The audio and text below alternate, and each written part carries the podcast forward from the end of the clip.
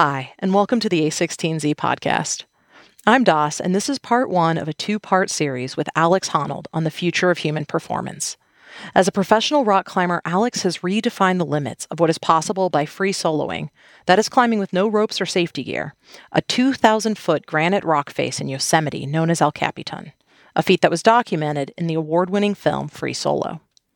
Part two is a fireside chat recorded last year as part of our A16Z Innovation Summit. In it, general partner Peter Levine and Alex talk about the risk, preparation, and fear around his free solo. In this episode, I sit down with Alex and Peter, who at age 59 is still an avid ice climber, to discuss if there's a limit to human potential, how technology and training push that limit and often change the rules, and how to manage the mental preparation of any big endeavor, whether it's building a company, reaching a new peak, or maintaining top performance while aging. How do you guys think about human potential and unlocking human potential? Is there ever a point where we stop asking what's next? I think there are real limits to human potential. I mean, I think there is a point where humans can't actually do better, but we're not actually there yet in almost anything. So, climbing is a really new sport in a way, so there's tons of room for growth and improvement and potential. I think marathoning, we're getting much closer to the limits of human potential. And like the 100 meter sprint, squeezing out hundredths of a second here and there, I mean, it might happen, but we're getting close to the human limits. I think that there are sort of two factors. One is the human performance, and then there's all the equipment. I can tell you that ice climbing or even cycling, whatever, where equipment really does matter. Rock climbing as well. I mean, there's very sticky shoes now. The shoes that I free soloed El Capitan, they just sent a prototype and it's like, oh, slightly better. Slightly right. Better. So the equipment really does make a difference. And the question is, is at what point does the equipment sort of become the element of human performance to where it's not free climbing anymore? It's actually aid climbing because your shoes have suction cups on them. Ice climbing is so much easier now than it was 30 years ago because of all the equipment. The equipment is so much lighter, it's been tested in a lab and all that. The interesting thing when you think about human performance is somebody 5,000 years ago had the same genetic potential that we do now in terms of athletic achievement. I mean, we have the same muscles, we have the same build.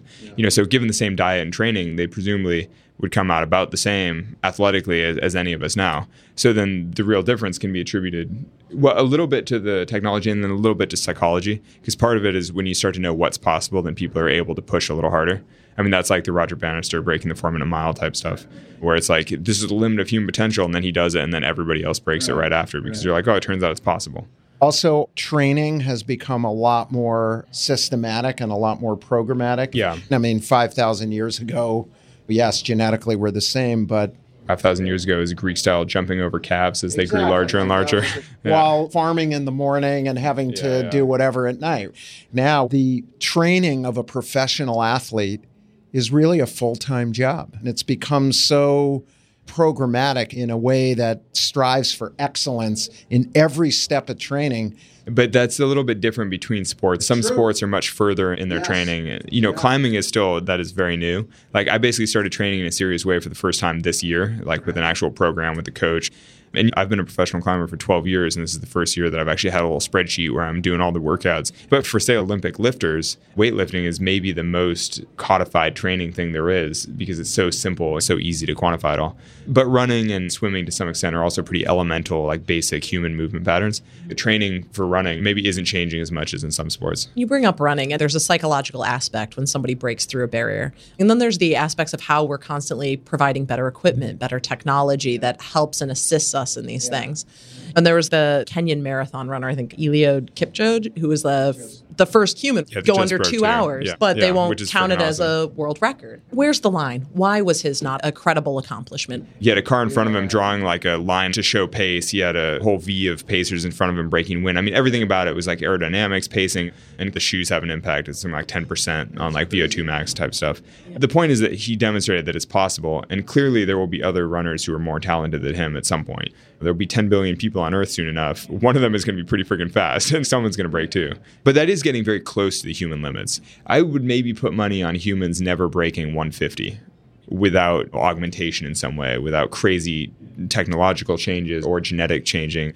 How do you think of that line with where it becomes like an unfair augmentation as opposed to something that we've naturally designed? Because it's like, well, what about biologically? There was a famous Swedish Norwegian skier, uh, cross country skier, who won tons of gold in like the 60s or 70s, who had some kind of red blood cell condition where his skin was like purple because he has so much red blood cell. And it's basically like he has a disease, but it also means his aerobic capacity is through the freaking roof. And so he dominated. And, you know, odds are that with billions of people on Earth, people are going to have random mutation like that, random changes. And sometimes it helps in your very specific sport. Yeah, it's like you for know. instance, I want to go rock climbing. Would it be like a fair modification if I said like, "Hey, I'm going to take your amygdala"? Now I'm going to climb differently. Is that fair? Because it's natural for you, but it's not for me. Well, it's arguably not natural for me either. It's like 10 years of practice, 10 years of conditioning. Oh, like it's probably changed over time because certainly 10 years ago things were a lot scarier than they are now. Or just let's talk about rock climbing shoes like the rubber gets a little stickier, a little softer. So you're literally a gecko on the rock, but it's all part of the equipment. If you're going out and you're climbing, what would be the line where you'd say, I won't use that equipment? Well, so to some extent, all of sport is defined by the rules by which people play the right. game. And so, like with climbing, I've never taken any performance enhancing drugs, but it's not like there's any drug testing. I mean, there is for Olympic climbing or World Cup climbing, but for me, just going adventuring in Yosemite, if I want to take random pills that help me perform better, no one's going to care. I do like a protein drink mix stuff after I work out sometimes, and some have a bit of creatine in them or something. And you're sort of like, oh, at what point is supplementing cheating or not? And really, that's all just defined by the rules, the governing body of your sport.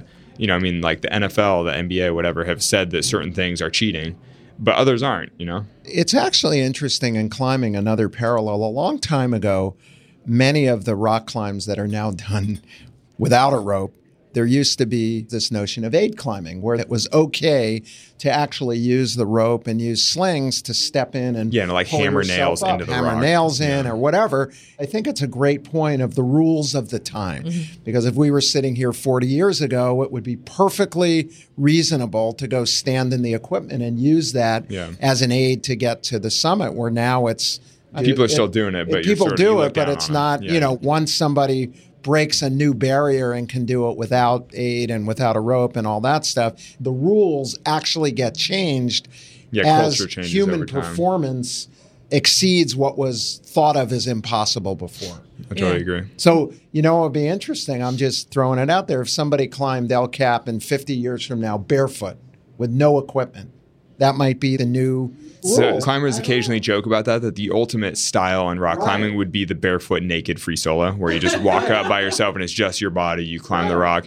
And also in climbing, there's something called onsighting, which is when you just walk up and climb something the first time with no preparation. And technically it's better style. With me on El Cap, I spent two years working on it. I memorized every aspect of the climb and then I was able to do it. But if some random kid was able to just walk up naked and climb it by himself without any work, that is arguably better style. Well, I mean, there's like a certain purity to that level of accomplishment. And I think it goes with when you use technology, people almost view it as less of an accomplishment.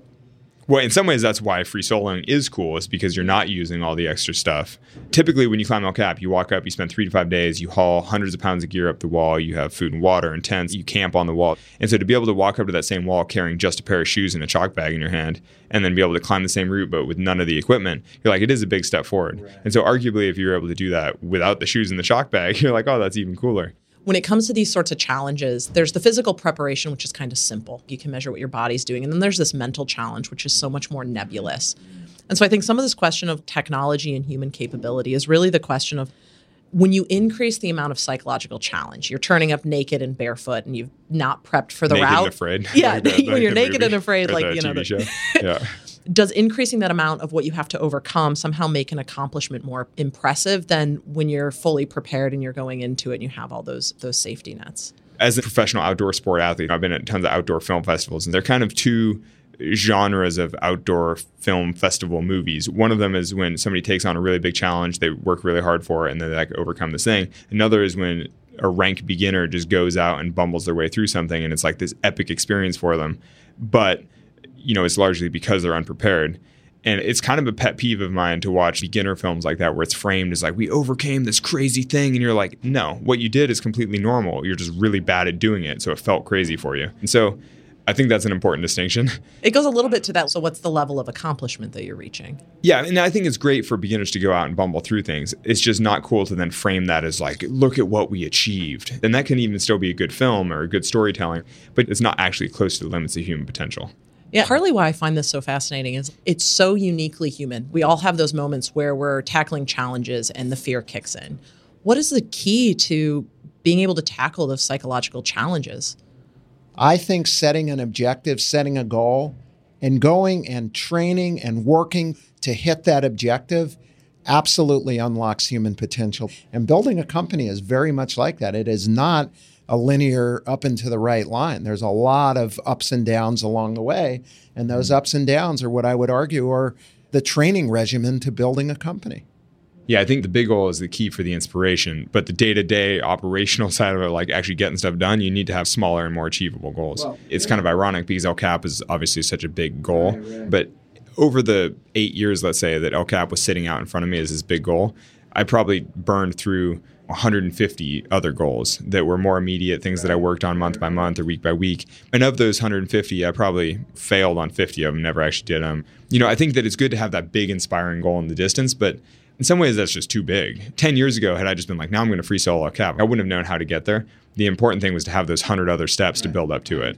Well, otherwise, one would likely go crazy, right? If, if you didn't have the intermediate goals. Otherwise, you're just failing for right, 10 right. years. Yeah. I think building company is very much the same way.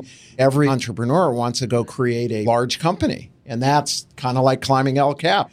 It's an aspirational goal. We want to be a world leader in what we're doing. But there's many steps along the way you go hire the next person, you go build another line of code, mm-hmm. you go mm-hmm. hire a marketing group. How many of the companies sense. do you think are actually aspiring to be global leader in it versus just aspiring to make a good product and then sell it to somebody?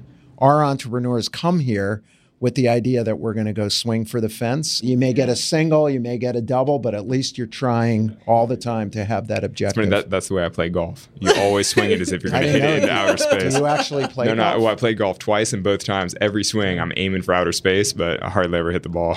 Peter, you're investing in a lot of different technologies. And so as you're thinking about what we invest in, mm on some level, investment is really about unlocking human potential. So, how do you think about that question of where you invest in order to unlock that sort of potential. Like, do you think of it that way? That sounds I, so classy when I, you frame it like yeah, that. No, it, it I'm like, geez.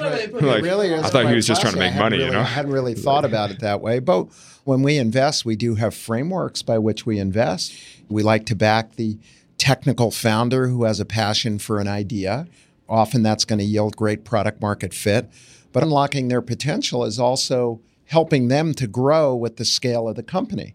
So they start out, there's a couple of people, and then part of our role and part of my job as a board member is to actually coach and mentor entrepreneurs to become ever better at their job of being the steward of their organization. We see a lot of people who start out as a programmer. I've never managed anybody and have a great idea, but now I have to go manage a team of people and go deal with that. I mean, my own career is like that. I started as a programmer never managed anyone, wore shorts to work every day, the whole thing. And then I became a manager and a CEO. And I would argue that having the opportunity to go do that actually unlocked my potential that I didn't know I had. Climbing seems like such a wonderful metaphor here because you might have in mind the summit when you stand at the bottom and you begin an endeavor. But the way that it unfolds is literally which handhold or foothold you're taking next. Same thing with building a company. Is that the general approach that you found? Like, is that something you apply throughout your life?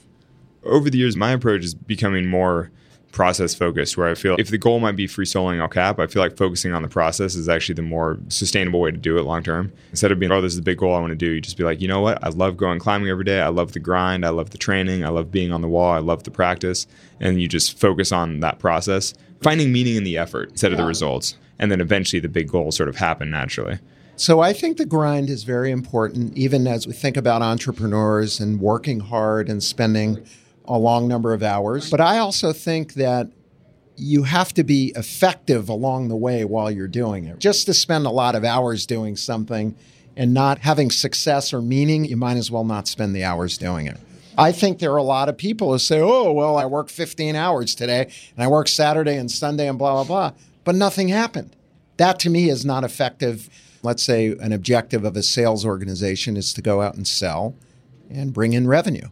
And if you spend a lot of time and the revenue doesn't come in, those are wasted moments where it doesn't ultimately result in the goal that you set out to do. So working hard, yes, but make it really super productive. to bring it back to running, I mean, cutting out junk miles. When you're Right, just right, like, I'm out exactly. jogging at a casual pace, like that's not serving anything. Either you should be training serve- with intensity or not training. And that's part of the reason that I don't really go out and solo easy routes for fun because it's junk mileage. It's not making me a better climber. Sometimes you do it for fun, but for the most part, there's no point. Um, my time is better spent training in a more disciplined way. So, translating that over to the entrepreneur side or to any endeavor outside of running or climbing, how do you know when you're putting in a junk mile? So I actually recently read a quote from some coach guy, and he was like, "The goal isn't to be sore. The goal is to see results, is to improve." And so the only real way to know if your training is effective is to keep track of it, to know if your numbers are changing, to know if you're performing at a higher level, because when you go to the gym and you come back and you're like, oh, I'm really freaking sore. I had a good workout. You could do that for years and not actually get better, but you're just sore all the time. This is one of the things I freaking hate about CrossFit because like anyone that goes to a CrossFit gym is going to be sore afterward. You know, like if I went and did a thousand box jumps right now, I'm going to be sore. It's not productive long term. There are lots of ways that I can get sore. I can go freaking weed my grandma's garden all afternoon. I'll be sore, you know, but that's not, that's not effective training. That's not making me a better athlete. And so I think that the only real way to know is to quantify, to keep track. And for me, that means like weighted hangs. I'm hanging from a small edge with a bunch of weight on. Over the months, I can see that I'm adding more. And if I'm not adding more, then I need to do something differently because I'm not getting better. So, I want to talk about this question, I think, of measuring. How do you apply measurement to your own work? Do you wear the heart rate monitors? Do you No, do that? I don't measure in those ways. But so I've had a climbing journal that goes all the way back to the beginning of my climbing, so 2005, every route I've ever climbed. So I can kind of tell grade wise if I'm climbing harder, easier, and volume and the challenges that I'm setting out. And then concurrently, I always have a training journal where I keep track of diet, keep track of training, keep track of volume. and I also keep to do lists and make maps of the routes that I'm working on. Basically, everything that accompanies the actual climbing all goes in the training journal. And so for years, I was keeping track of hours of training in the training journal. And in the last year or so, I've sort of scrapped that and switched to just keeping track of workouts because at a certain point, I'm like, well, who cares how many hours it is? Like, did it work? I don't really care about the time anymore. I care about the quality of the effort. With training, it's specific training milestones. Can I hang with more weight? When I first started training, I set a little benchmark where I could do seven second hangs with 35 pounds added on a specific edge, 12 millimeter edge. And uh, by the end of a month and a half of this training cycle, I was doing nine second hangs with 55 pounds. So I'd added 20 pounds of weight, added a couple seconds of hangs on the same size edge. And so quantifiably, my fingers are much stronger. And then that becomes a benchmark by which I can measure training and progress. I'm nowhere near a professional athlete. But for me, it's trying to keep my level of performance when you get to be older. It's really hard to avoid injury, it's hard to keep a peak performance as you age.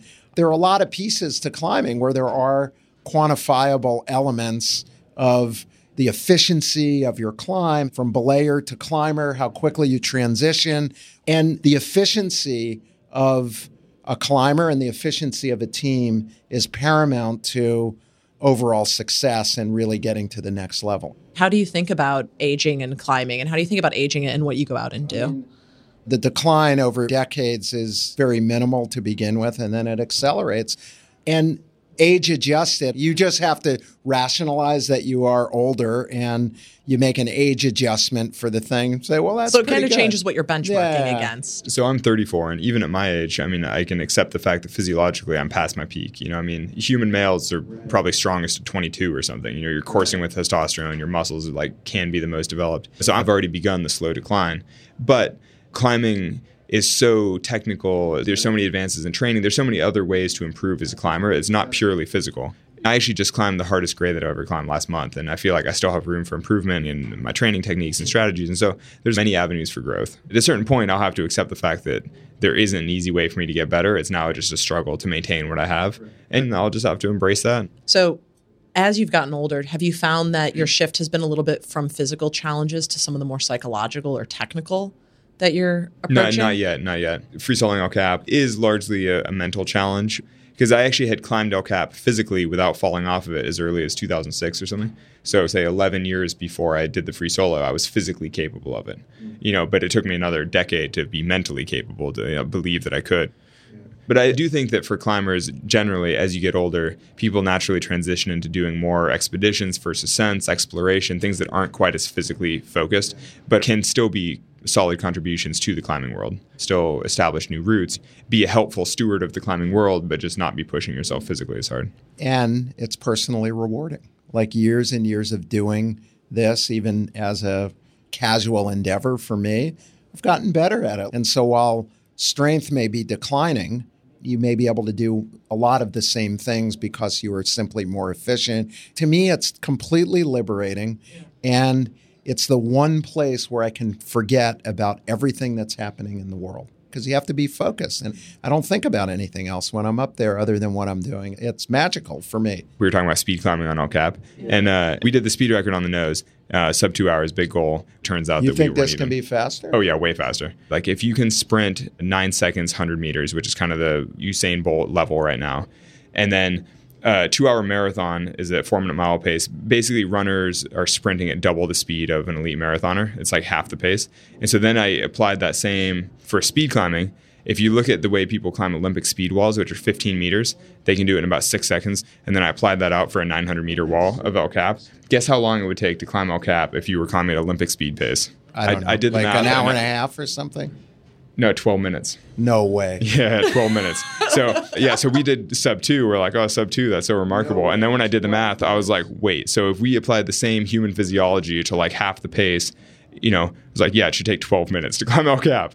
So, anyway, when you're saying human physiological limit, I think the human limit for climbing El Cap is probably closer to 120 or 130 or something. Because even when we did it, we could have gone faster had we just done it a few more times. But um, but we sort of hit the goal that we were happy with and moved on because there is a tremendous amount of risk involved. I'm taking big falls, and we both have other projects. Like we are happy to not climb the nose anymore. But also, I mean, we only did it 12 to 15 times. Imagine if you did it 150 times, and it's just like second nature, and you're just it feels like running. I mean, you could get it pretty freaking fast. I bet. Yeah, it kind of goes back to like how do you set the goal that you want to do and how much time you want to allocate to it, which seems like such a fundamental question to how you get your potential. Yeah, we were willing to commit a month to it. But imagine if we were willing to commit five years to it. Yeah. It's like it'd be a completely different thing. So, last question here for you.